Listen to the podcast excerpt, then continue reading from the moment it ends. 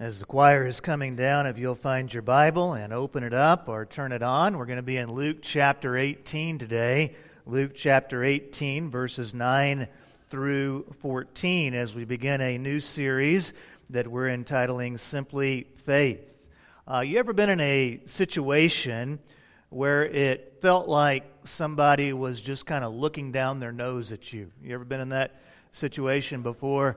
I, uh, I remember one time my wife and I were going out for an anniversary dinner. So we were trying to go to a really nice restaurant. Nice restaurant for us is something like Chiloso, you know. I mean, uh, but we were going to a real nice restaurant that night, and the waiter came up and he was going through the menu and he was like, "Well, our our, our cattle has all been raised beneath the mountains of Japan and."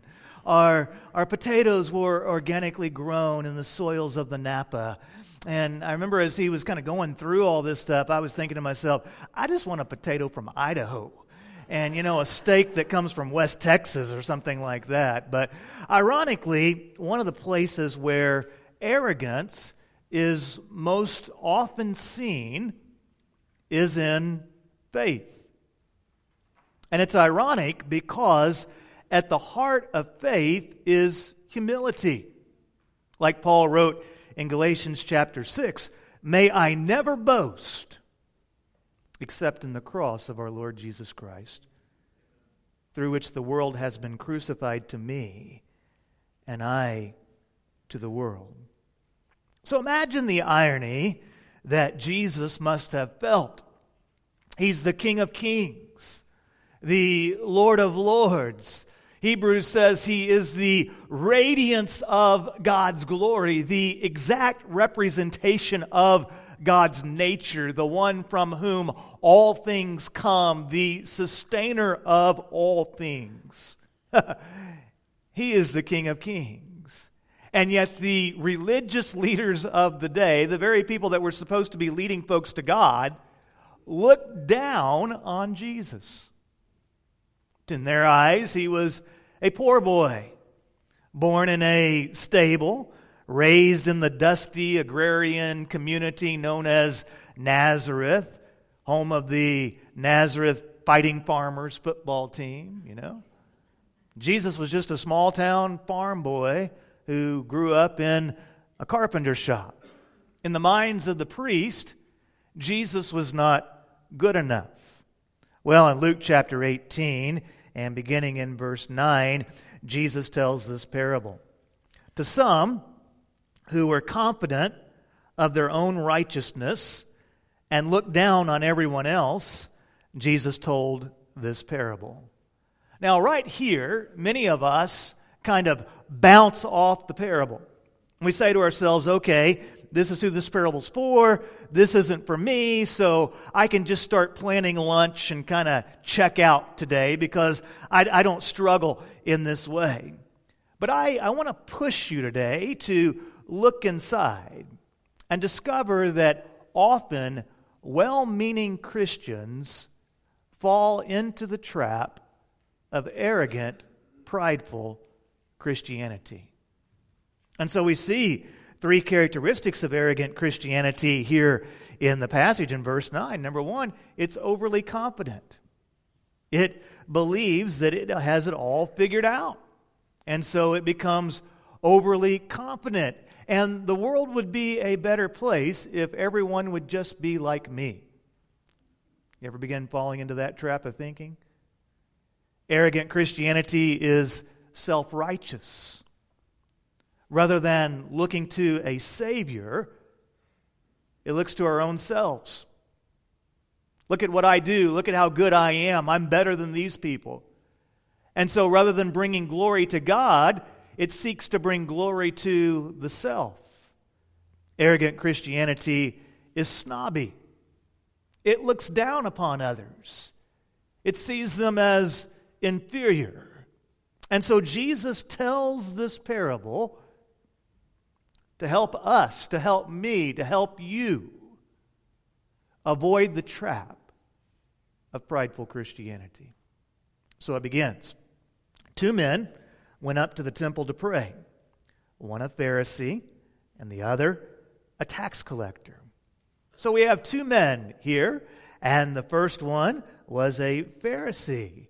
Now, he had to be greatly admired by the people. The Pharisees knew the Bible like no one else, they studied the scriptures all the time. And this Pharisee, he attended temple, he attended synagogue. Every Saturday he was there. He gave money generously to the temple. He was spiritually disciplined. He was, in the minds of many of the people, the hero of the story. And then the other character is the tax collector. The tax collector was despised by everyone, somewhat the Tony Soprano of his day. He was a man who had sold out to the Roman Empire, this evil empire that had invaded their territory, and now he was filling their coffers, and the tax collector would extort money from everyone. The tax collectors were bullies, and they got rich off of other people's pain. And so, no doubt about it, when Jesus begins this parable, the Pharisee is the more godly of the two. But then look at verse 11. The Pharisee stood by himself and prayed, God, I, I, I thank you that I am not like other people robbers, evildoers, adulterers, or even this tax collector. I fast twice a week and I give a tenth of all that I get. Now, notice all the good things that this Pharisee did, and all these things are good. He, he went to temple, he was there. It was a priority for him. Even the week after Easter, he was at temple. He showed up, even when it was cold outside. He was there. It was priority for him to be at worship. He prayed. He prayed in a way that Others could even hear him pray. One of the most awkward moments for any life group teacher is that moment in class whenever they ask, Is anyone wanting to lead our prayer today? And then there's this little quiet hush that goes over the class because, like, no one wants to pray out loud. But this guy, he was willing to pray where, where people could hear him. He, he avoided sinful behavior. He didn't steal. He wasn't a gambler. He didn't go to rated R movies, unless they were about the crucifixion of Jesus. Then he, he, he listened to preaching on his morning commute every, every day when he would go to work. He would listen to preaching. Uh, it says here that he, he fasted twice a week. Ultimately, they were only required to fast really, really at the Day of Atonement. He fasted twice a week. He gave a tenth. The word tithe means a tenth. And for centuries, godly people have been giving a tenth of what God blesses us with back to God. And He gave a tithe on everything. He was, he was meticulous about His tithes. If He grew 10 carrots in the garden, He gave a carrot back to God. He tithed. The Pharisee did all the right things. He said all the right things, but his heart was in all the wrong places. I, I want to implore you to pay attention and to be careful. Now, one thing that I make a practice of is I do not criticize other churches. I'm not one of these guys that posts things on my Facebook page about this preacher or that preacher and that kind of thing. That, that's not my style and I don't plan for it to ever be my style. But you need to be careful because there are many expressions of Christianity that do good things, often say the right things, but they lack the heart of Christ. Be careful. Just because it has a Christian label does not mean that it's going to lead you to God. And so you need to have some godly discernment about you as you genuinely follow the Lord. And so let me talk about some of the different expressions that often lead people in the wrong direction. One is snobby Christianity. It's this idea that God loves us, or maybe God loves me, but God doesn't love you. Jesus died for me, but not for you. We're better than everyone else. And I bet you could I bet you wish you could be like us. And it kind of creates this snobby, arrogant mentality about Christianity. Be careful with that. Or angry Christianity.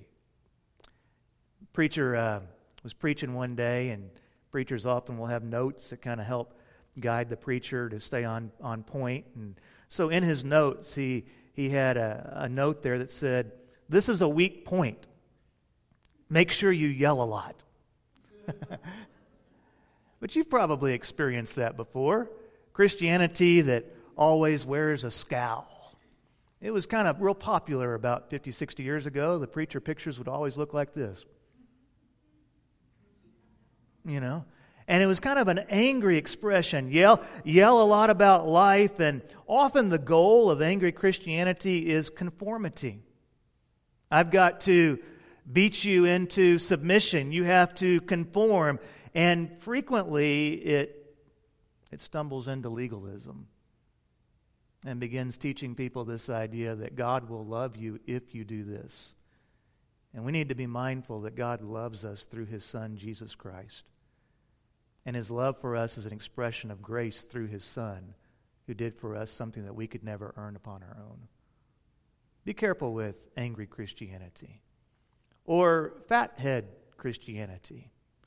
Fathead Christianity thinks that Christianity is about what I know. I've read all these books and I know all these things and I can debate the nuances of theology and so therefore I have arrived.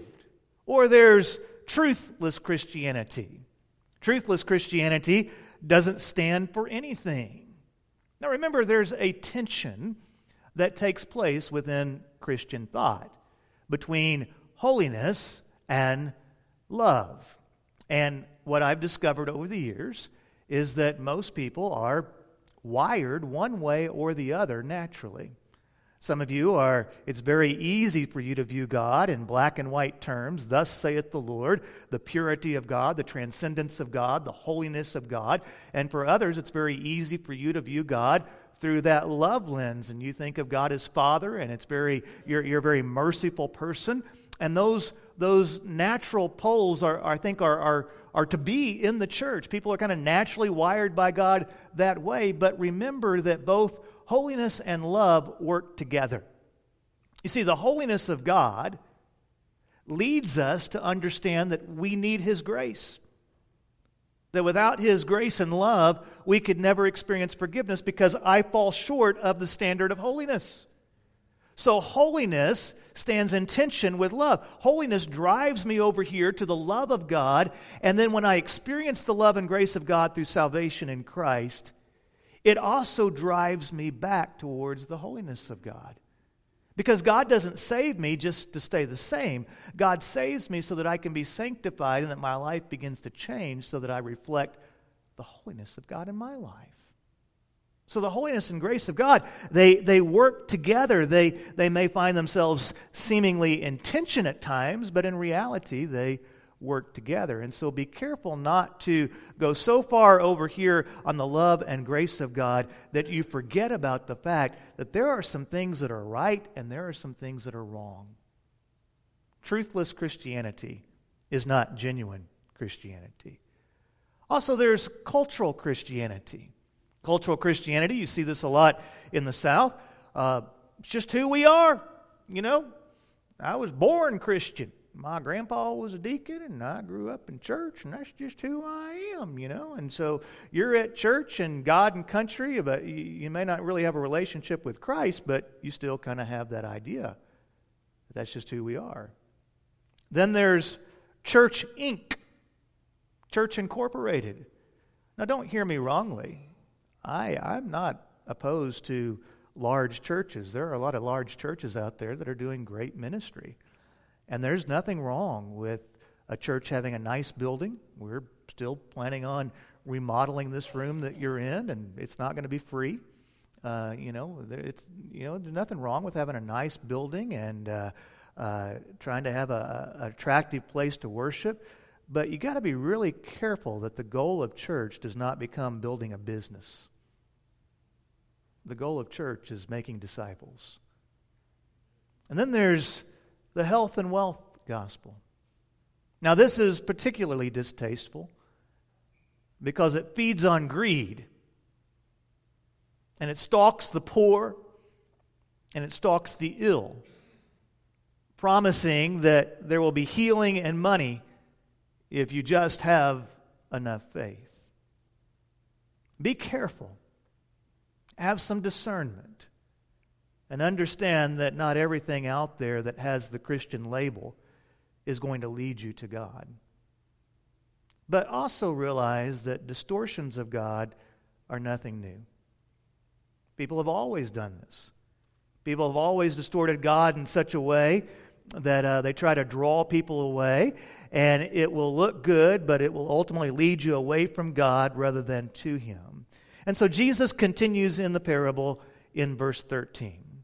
But the tax collector stood at a distance, and he would not even look up to heaven, but beat his breast and said, God, have mercy on me, a sinner.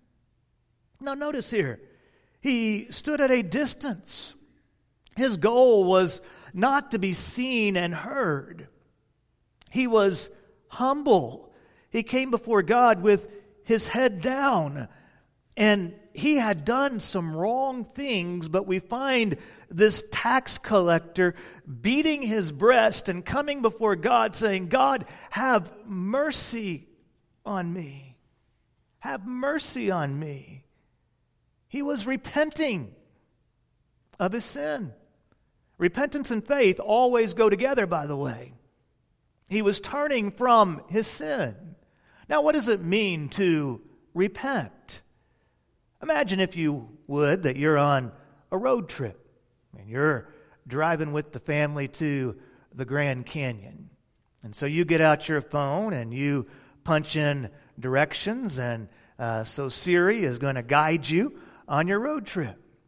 But along the way, you make a wrong turn. And Siri starts telling you about it. In two miles, turn around.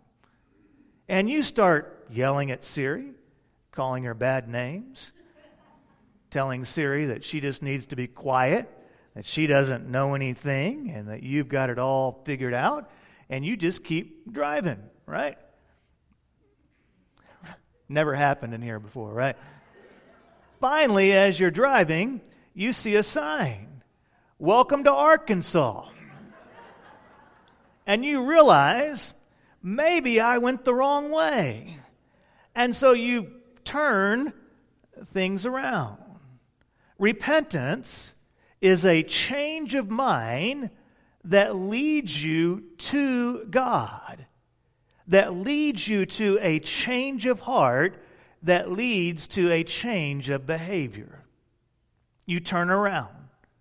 Rather than pursuing pride and selfishness, rather than living life as if you are God, you turn to God, and it is in God's power and strength that you experience a change of heart that leads to a change of behavior.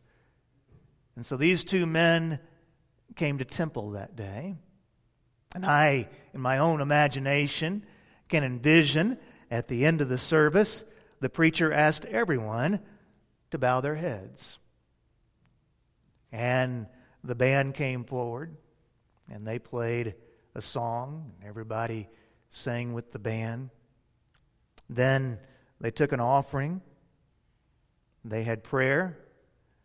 They went out into the foyer, saw their friends, and they went home. Went on about life. Jesus concludes the parable this way I tell you that this man, rather than the other, went home justified before God. That word justified means not guilty or righteous. The other man, in his pride, thought he was righteous. The tax collector, in his humility, repented of sin, bowed before God, and he was the one that experienced being justified. And then Jesus says, For all those who exalt themselves will be humbled, and those who humble themselves will be exalted. The tax collector went home forgiven.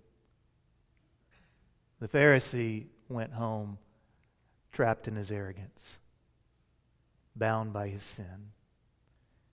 Whenever we stand before Jesus, it's the humble who will be exalted. Those who exalt themselves will be humbled. In the kingdom of God, as we envision the privilege of being there when people come alive in Christ, when we envision being a part of God, shining light into darkness, when we envision ourselves being a part of a church that truly reaches out and demonstrates the heart of Christ to the community around us and to the world that seems so far beyond us. It is the humble that God will use to do great things, and the prideful will be humbled. And my prayer for us today as a church is that we will be real, that we will be authentic, that we will, through the Holy Spirit's power, represent Christ to the world around us. Sometimes people ask me, Lash, what is your vision for this church? And in ministry, there's a lot of dialogue that goes on about how pastors need to be vision casters, and this is all that we need to talk about, and all these different things. And over the years, I've come to one simple vision I want us to be a church. I want us to be a church, a place where God is exalted, a place where people minister to one another, a place where the gospel is being shared to the community and the world around us, a place where individuals are being challenged to grow, to be like Christ, and to be disciples of Christ, a place where we gather every single chance we get to sing praises to God. And whenever we gather, we don't just talk about someone's ideas or talk about the political uh, topic of the day, but we open the Word of God and we look at it and we let it challenge us and change us. And, and, and, and we have a fellowship and a, a, a true community where we are not just gathering in a room together for an hour on Sunday, but we're living life with each other. And we're there for each other. When people hurt, we walk alongside them. Whenever they grieve, we give them uh, comfort and care. When people welcome new children into this world, or whenever people begin a new family and get married, we celebrate with them. And whenever people cry, we cry with them. Why? Because we're a church. Whenever we see people come alive in Christ, we rejoice. Uh, we go cross cultural because that's what Christ called us to do. And whenever we hear stories about what happened a few weeks ago, whenever our Vietnamese ministry and our, our Spanish ministry went together to have a camp out together, and while they were there, this young Vietnamese boy that had come to the United States to study, uh, to study and, and to go to school came to a point of knowing Christ and wanting to be baptized. And so Dan Ha, our church planter at Hope Community Church, took him out into frigid Lake Pottsboro, or uh, Lake Texoma, and he was baptized to the glory of God. And when a church hears stories about that, you know what it should do within us? Make us rejoice. Because, my friends, this is church. When the hailstones began to fall this week, how many of you flashed back to a couple years ago? When the softballs were falling. That was a tough time for church, but you know one thing I saw during that time? I saw the church being the church. People coming together to help others board up their windows and help others have places to stay and making sure that people were fed and making sure that people were connected to proper contractors. That's the church being the church, caring about one another, living life as we share the gospel and advance Christ's kingdom. It is so easy to fall into the traps. And truthfully, there are times when almost all of us do. There are times when almost all of us fall into the traps of arrogant Christianity. This is one of those things, you don't just preach one message and you're done. This is one of these things you have to do a constant heart check there. But let's remember We are who we are because of the grace of God. And we find our, our identity and our justification in Him. And what Christ called you and me to do is to believe, to repent of our arrogance and our pride, which leads us to sin, to place our faith in Him as Lord and Savior, and to follow Him with the totality of our lives. And so, if you've never experienced the grace of God in your life, I invite you to do that today. I invite you to make today your day of belief. And I challenge our church to be a church, to be the body of Christ, and to reflect Him in such a way that others are drawn to the cross rather than pushed away. Would you be so kind as to bow your heads, please, as we come to a time of commitment? The band's going to come and lead us in singing. And if there's anything that I may pray with you about, help you with, I'll be here at the front. It's always my joy to be a pastor to you. Heavenly Father, I thank you for, for this congregation of believers that gathers here on Sunday. Lord, I pray that we will not be a critical people. May we not be angry people that look down upon the world around us. May we not see church as a stained glass monastery where we retreat into our holy huddles just to take care of ourselves, but may we be mindful that you have called us to take the light into the darkness, to be the hands and feet of Jesus Christ. And I thank you that here within these walls are some of the most godly, genuine people that I have ever met in my life. And I thank you for the impact that they have upon my life. And I thank you for a church where I can bring my four small children and I can know that there will be Sunday school teachers and life groups, teachers and deacons and people in this church that will lead them to your heart. And I pray that you might capture all of our hearts to be like Christ.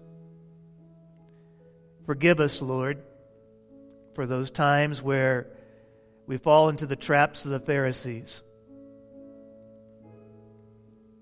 and we find our righteousness in ourselves. Thank you, God, for your grace. May we trust in you and obey you in every area of our life. It's in Jesus' name we pray and worship. Amen.